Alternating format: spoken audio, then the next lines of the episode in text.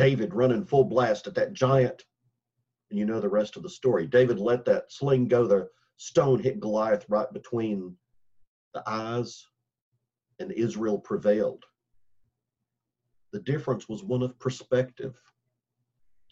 The Israelites saw everything from man's perspective, and David had a divine perspective. And I think our perspective, even as we're walking through this time, makes all the difference. Do we see our problems from above, from a divine perspective, and have hope? Or do we see them from a ground level and have despair? Now, our Christian walk does not promise smooth sailing, really. I mean, day by day, we are confronted with challenges that test our faith. And that's one reason I wanted to look at the story of Lazarus today uh, and kind of look at how it tested people's faith, how there was a divine or heavenly perspective, and the ground level perspective. You know, the, the story of raising Lazarus from the dead makes up the entire chapter, uh, chapter 11 of John, and that's where we're going to be. So if you want to go ahead and, and turn to John chapter 11, it's one of the most critical events in John's gospel. And I don't know if you realize this or not, but this is the last miracle Jesus performs before his entry into Jerusalem and his crucifixion. Now, for us, as readers of the story, we have the privilege of knowing this triumphant uh, ending. But Mary and Martha, all those who loved Lazarus, for them, his death and burial must have felt like a day without hope. So we see at the ground level perspective, our human level perspective in Mary and Martha, and we see the divine perspective from Jesus. Now, Jesus, let me give you a little background. Jesus had left Judea because the Jewish authorities had attempted to arrest him. That, that's in John 10. He had crossed the Jordan River and was ministering uh, where John uh, the Baptist had been baptizing. Now, while he was there, a personal emergency uh, arose back in Bethany. And we read about this in the first part of chapter 11 in verses 1 and 2, where it says, Now a man was sick, Lazarus from Bethany, the village of Mary and her sister Martha. And Mary was the one who anointed the Lord with fragrant oil and wiped his feet with her hair. And it was her brother Lazarus who was sick. Well, this emergency involved a special family of three.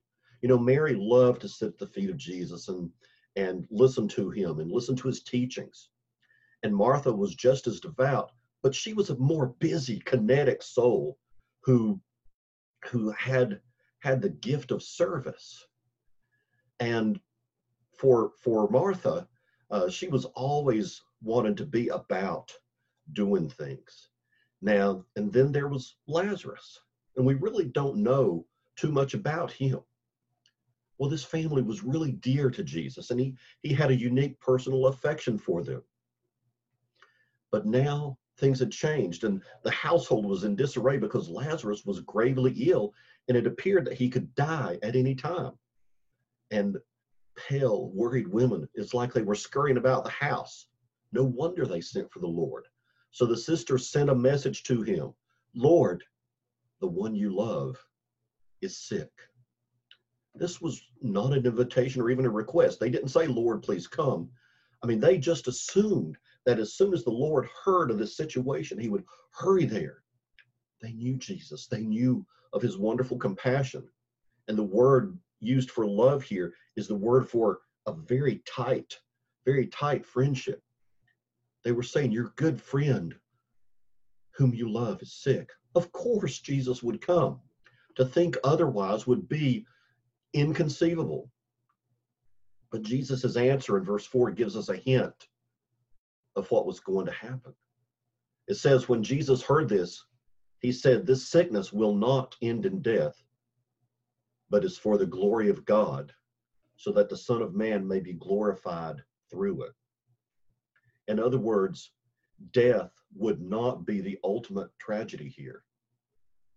Something very different, very unusual was about to happen, and it would bring Christ glory. And right here, reading John's account, we learn the purpose of raising Lazarus from the dead. It's for God's glory, so that the Son of God may be glorified through it. Now, in stating that he will be glorified, Jesus is not declaring that he's now arrived to save the day, that he will be admired and praised as a hero. Rather, he's really declaring that the raising of Lazarus is the final step that will bring about his own death. Now, the, the heart of the text is coming up. But first we read we read this. We read uh, it says Jesus loved Martha, her sister, and Lazarus. And so when he heard that Lazarus was sick, he stayed two more days in the place where he was you know, if when we first read this, if we read, now Jesus loved Martha, her sister, and Lazarus, we would immediately think that Jesus would go to his disciples, say, Get me the fastest transportation that you can. And wrote, and he would have wrote as fast as he could to see Lazarus. But that's not what happened. It says he loved Mary, Martha, and Lazarus so much that he stayed away again, from our human perspective, it seems and it appears that even though we are Christ's children and we love Him and know that He loves us, I think we might struggle sometimes and ask the question Does He not care about us anymore? I think about Joseph being sold into slavery. He ended up in Potiphar's household, and by hard work, integrity, and devotion, he rose to the top of Potiphar's household, only to be toppled and thrown in prison because he would not compromise himself with the Mrs. Potiphar. He ended up in a foul Egyptian jail. From the surface, from the ground level, it appeared that God had forsaken him. Here was Joseph. He had honored God as a young man, and yet it seemed like God did not care about him any longer but we know the story of how this was all a part of God's bigger plan to bring about the protection of God's people. Think about when a Christian is falsely accused and pleads with God to bring to bring evidence to clear him, and it is only after his reputation is ruined that evidence comes that he was innocent all along. When we plan some great event when we plan crosswave meetings and they all get canceled. The whole thing falls through. We wonder, well, God, didn't you care about this? You know, I think we've got to be honest and, and admit that there are times when it's frustrating, more than frustrating, and we really ask God, what's going on? And that's another reason that this whole chapter helps us out and elevates our perspective. It explains Christ praying. Uh, we we see that no matter how it may appear, delays are delays of love. That's what the text. That's what the text says. Even when we're being tossed and turned, ravaged by the events of life, struggling in a crisis, this chapter says that God still loves us. There are so many chapters or so many verses, including this, that talk about how God loves us, and delays are delays of love. You know, God is all powerful, He can do anything, He sees all, He knows all. Scripture says he even knows when a sparrow when a sparrow falls to the ground. He knows our plight and he cares. So how are we as earthbound creatures to understand God's love? Well, we've got to recognize that we're never going to completely comprehend his workings. We cannot expect to know the details, all the answers, and all the reasons. If we spend all of our time asking why, we would be using our time very unwisely. You know, to, to move on. Here, here's the Lord. And for two days, Jesus calmly goes about his work far away from Mary and Martha and the dying Lazarus. I can just imagine that Mary and Martha probably went outside every hour to see if their Lord was approaching. And then they would go back in and check on their brother Lazarus. Go back out. Has Jesus, do we, do we see him in the distance? And it was after two days that the Lord decided it was time to respond to the sister's urgent message. Scripture goes on to say, Then after that, he said to his disciples, Let's go to Judea again. Rabbi, the disciples told him, just now the Jews tried to stone you, and you're going there again? Aren't there 12 hours in a day? Jesus answered. If anyone walks during the day, he doesn't stumble because he sees the light of the world. If anyone walks during the night, he does stumble because the light is not in him. He said this, and then he told them, Our friend Lazarus has fallen asleep, but I'm on my way to wake him up.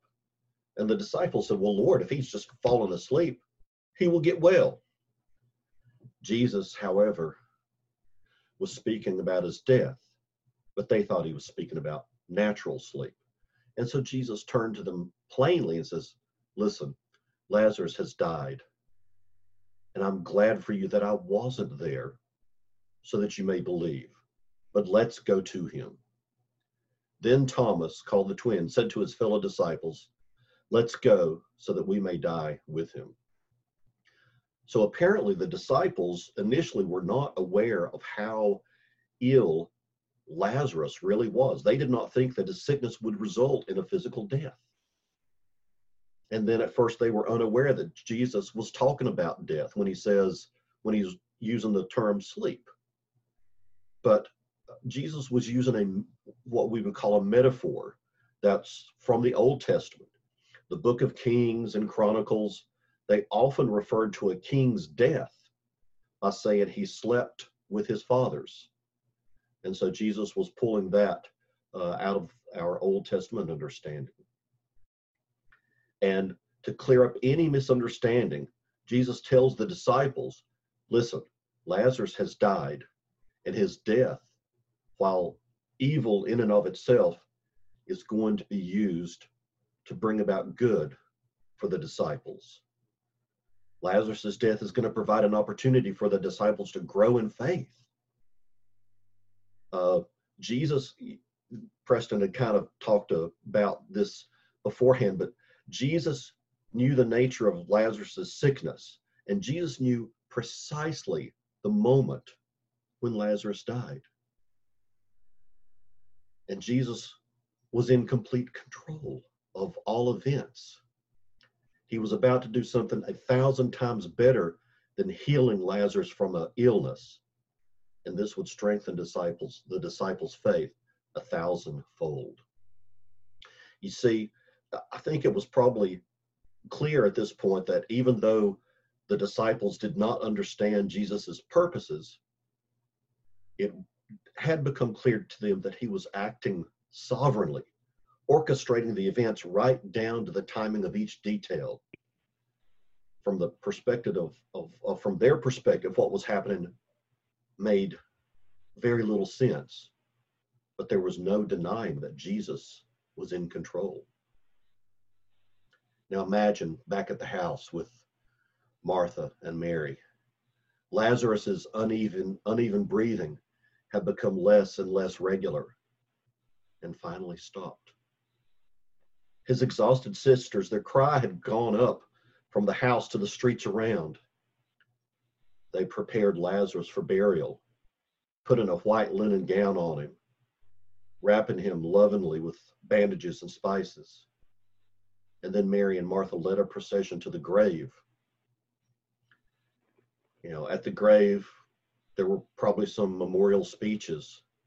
The the mourners uh, formed some sign of a some sort of a gauntlet and wailed loudly as the sisters walked slowly back home.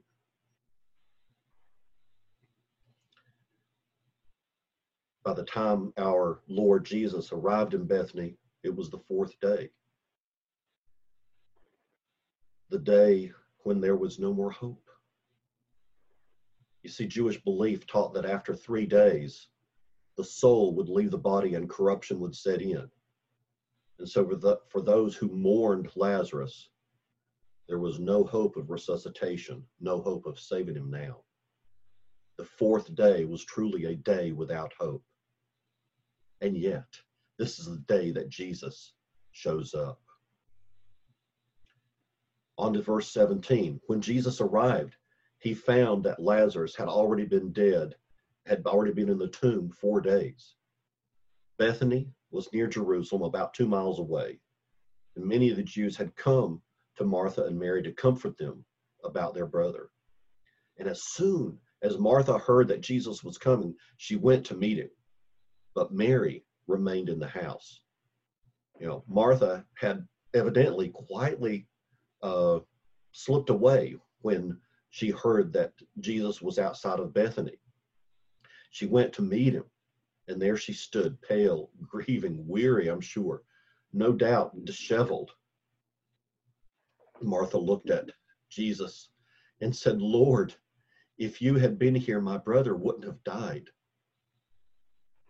I'm sure that those words had probably come forth from both Martha and Mary's lips over the past few days. The wait had been agonizing as they wondered, when will the Lord get here? You know, Martha, no doubt, believed that Jesus had the ability to heal the sick. He did that virtually his entire ministry. And she also believed that he definitely would have healed Lazarus from his sickness because he loved Lazarus so. But her faith came short of believing that he could raise him from the dead. You know, have we ever asked, have you ever asked the question, where were you, Lord? Where are you? You showed up too late. Where were you when when my loved one died? Where were you when my child went astray? Where were you when I lost my job? Martha continues and says, Yet even now I know that whatever you ask from God, God will give you. I want to point out something here that Jesus did not fuss at, he did not reprove Martha for her words it is not sinful to tell God how you feel. You know, I want to qualify by saying that we should always be reverent toward God. He is God. We're creatures, we must bow to Him. But that does not mean we are not allowed to express how we feel to Him. I think some of us probably have feelings that ought to be shared with God, and we're holding them in. Do not fear God is more patient and accepting than we ever realize. You know, God wants us to pour out our hearts to Him. He accepted when David poured out his heart to Him, He accepted it when Martha did. Now, notice what Jesus' response was to Martha. He said, Your brother will rise again. And Martha said, oh, I know he will rise again in the resurrection at the last day. But it's as if she were saying, Lord, I know. Of course he will. But Lord, what about the present right now? I'm hurting. And Jesus said to her, I am the resurrection and the life. The one who believes in me, even if he dies, will live. Everyone who lives and believes in me will never die, ever. Do you believe this? This is the high point, the pinnacle of this narrative. Believing that Jesus is the resurrection and the life for all those at that time was aided by this, uh, this immense miracle. It really demonstrated that he is the resurrection and the life, the Christ, the Son of God. And believing in his name brings everlasting joy. That's the whole point of the Gospel of John. Toward the very end of the Gospel, it states, These things are written so that you may believe that Jesus is the Christ, the Son of God, and that by believing you may have life in his name. And notice Martha's confession uh, in verse 27, she says, Yes, Lord, I believe that you are the Messiah, the Son of God, who comes into the world. Martha didn't know about the cross yet. She didn't know about his resurrection because it hadn't happened. But she did believe everything that had been revealed up to that point. She had been tested with grief and loss, and she had allowed her Savior to bring her forth as gold refined in a fire we may face difficulties, physical and spiritual, and God will bring us forth refined as refined gold in a fire. You know, while while Martha was meeting with Jesus, Mary was still back at the house. Now, the tradition would have it that uh, in Jewish funerals, the mourners were either sitting on the floor or low stools they, they had brought. All of Mary and Martha's furniture would have been pushed aside. Uh, after the sisters had returned from the grave, uh, there would continue be, to be mourning. So uh, it's and it's doubtful that Mary had eaten anything. Probably also very disheveled in appearance, because mourners were committed to not washing themselves or not wearing sandals. And this fourth day, that was really one of the peak days for mourning because Lazarus's body had begun to decompose. Now, Mary at home had no idea of what was going on between Martha and Jesus. But now notice how Jesus enters in to their grief. Having said this, Martha, she went back and called her sister Mary and said in private, The teacher is here and calling for you. And as soon as she heard this, she got up quickly and went to him. Jesus had not yet come into the village, but was still at the place where Martha had met him. The Jews who were with Mary in the house, they saw her get up and they quit and, and go out quickly. So they followed her, so thinking that she was going to go to the tomb. And when Mary came to where Jesus was and saw him, she fell at his feet and said, Lord, if you had been here, my brother would not have died. There's that refrain again. It was a so much mourning coming over their lips. And then in verse 33, one of the most beautiful and I think deepest truths in Scripture. When Jesus saw her crying, and the Jews who had come with her crying, he was deeply moved in his spirit and greatly troubled. The word, the word, the phrase translated or was deeply moved really implies that Jesus let out a almost an involuntary gasp. He was so caught up with both sisters' emotion that he involuntarily gasped. He felt their sorrow with everything he had. And notice that the verse ends by saying he was troubled. When this is some translations might even say he was angry. It's a it's a strong Greek verb that indicates Jesus was not merely concerned a word, but really angry. And it seems like he was most most likely angry about the occasion of death itself. It's important for us to remember that although God is sovereign, even over death, and that at death is the moment when believers enter heaven, death itself is a evil thing and not a part of God's original creation. Death is an invader, an intrusion that Adam brought forth into the world through his sin. Death is an enemy that will be destroyed. And of course, Christ was angry at death.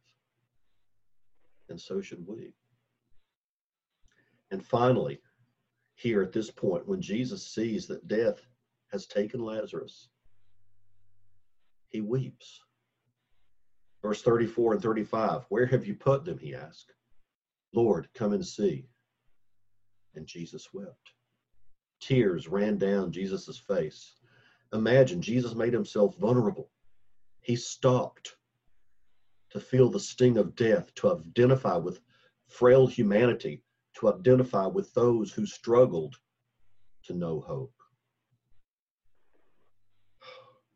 We have a great God and Savior who loves us, who delays and stays away, who allows us to go through difficulties, and then he comes and enters into our sorrow. He enters into our sorrow and begins to weep. This is the perspective Christ wants us to have. If you're struggling, if you're hurting, he wants you to know that he weeps with you.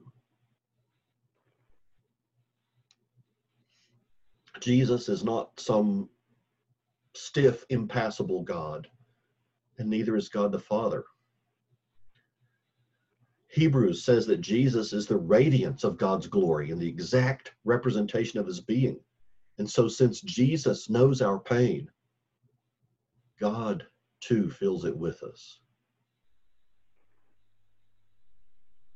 We cannot know all the specifics, but when we experience delays, we need to believe, we need to know that they are for our ultimate development. When affliction comes, we need to know that we can pour our heart out to Him honestly with no fear of rejection, and He will weep with us.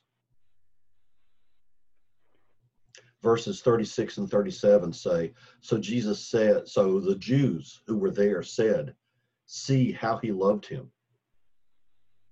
But some of them said, Couldn't he who opened the blind man's eyes also have kept this man from dying? Now, after these mixed reactions, Jesus was asked to be taken to the tomb.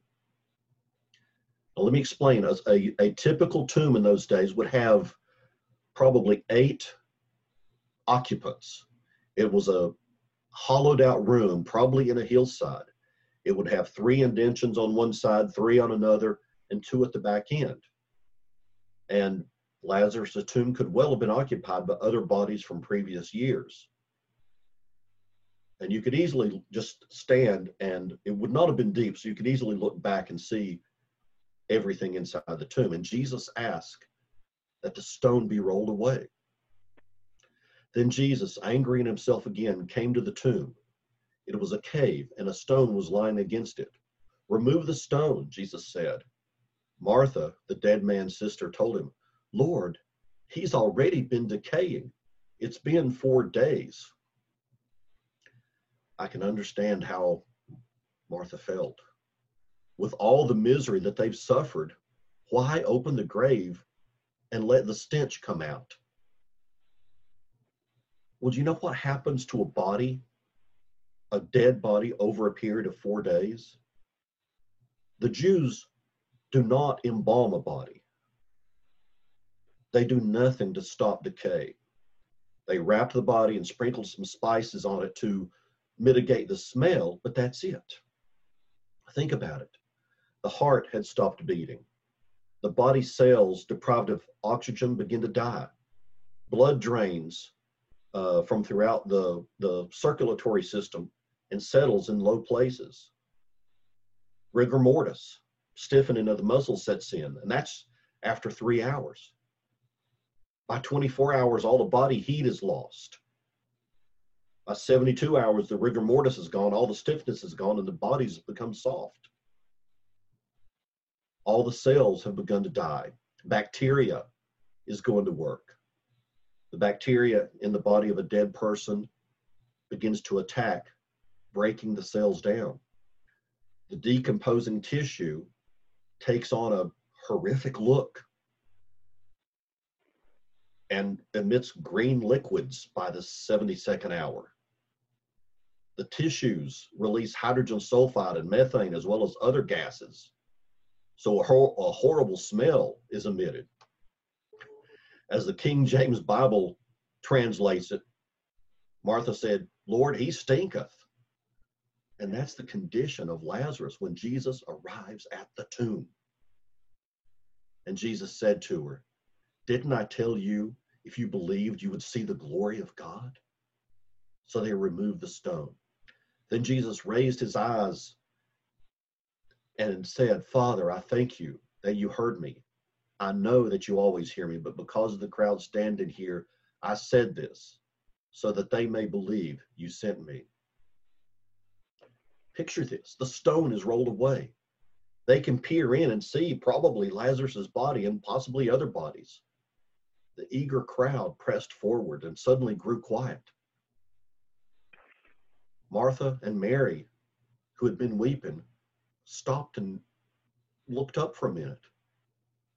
And our Lord's eyes, which before had been weeping, were now aglow. And suddenly Jesus shouted with a loud voice, Lazarus, come out. He spoke loudly in a commanding voice that everyone could hear. The dead man came out bound hand and foot with linen strips and with his face wrapped in a cloth. And Jesus said to them, Loose him and let him go. Imagine this as the crowd stared into the darkness of the tomb. They saw movement. They saw Lazarus's body edge off the stone, stand erect, and emerge out of the tomb mummy like into the sunlight. Lazarus came stumbling out of the grave. And as they stood there, probably just stunned out of their minds, Jesus said, Loose him and let him go. Mary and Martha feverishly began to unwrap him. And what you see here is divine power on display, creative power, supernatural power, power that belongs only to God.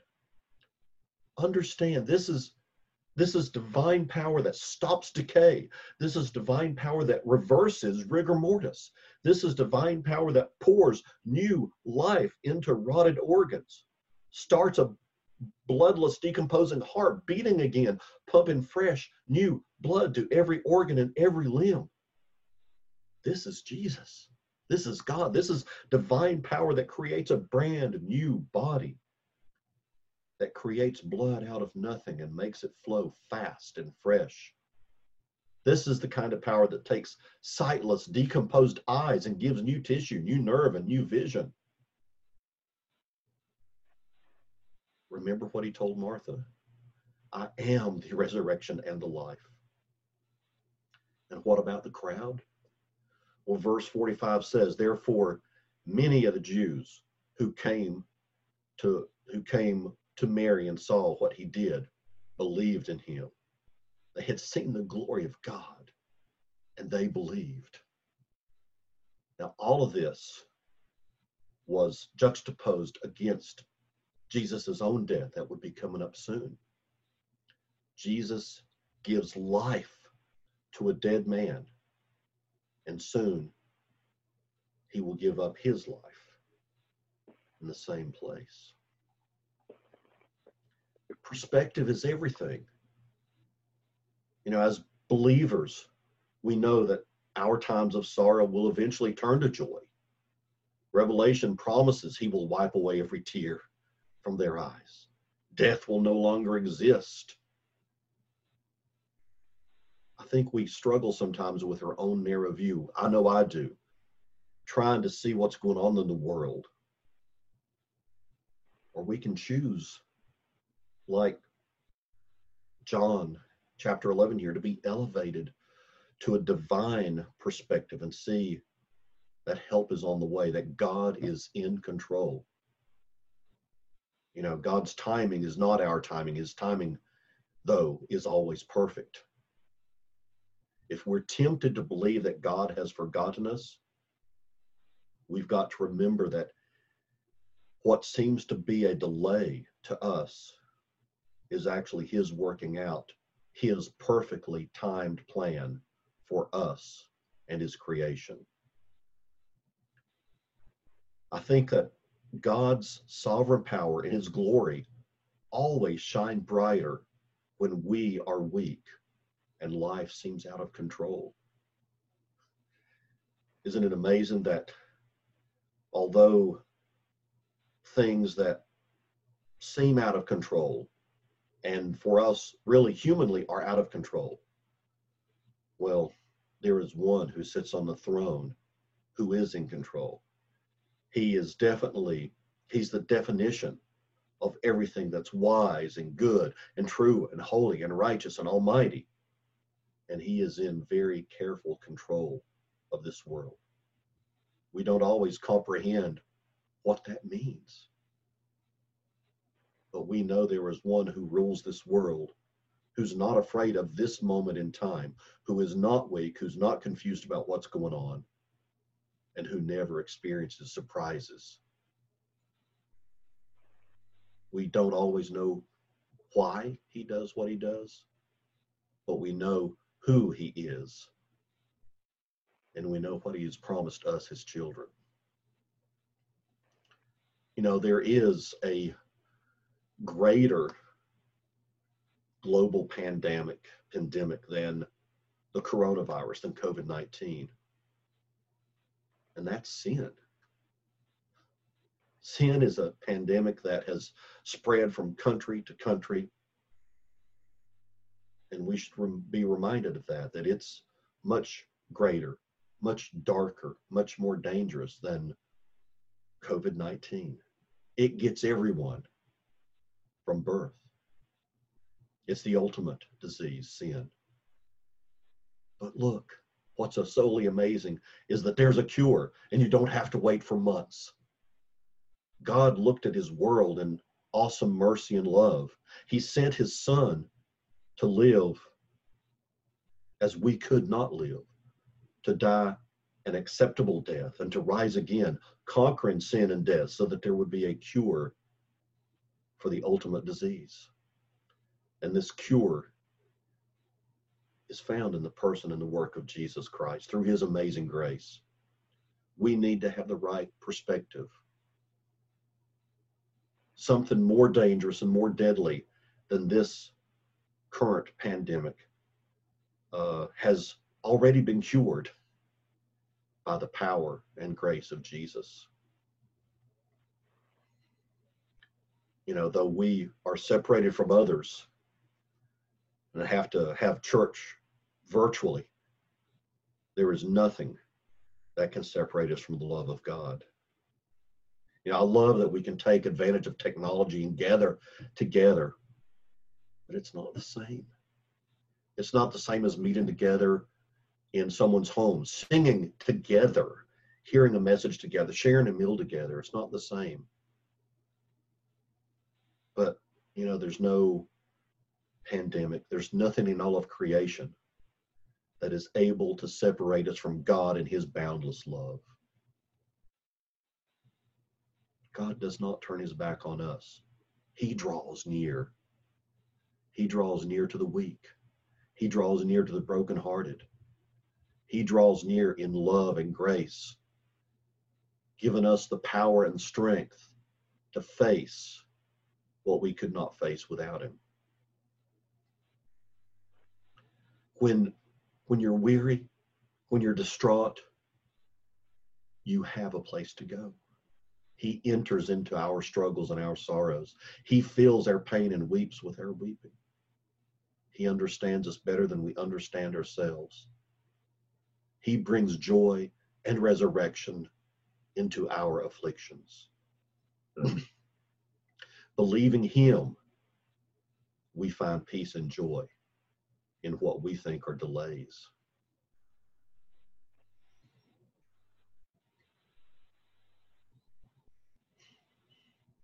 you know, we still might ask questions why, and there may be questions that aren't fully answered here and now. But we know who God is.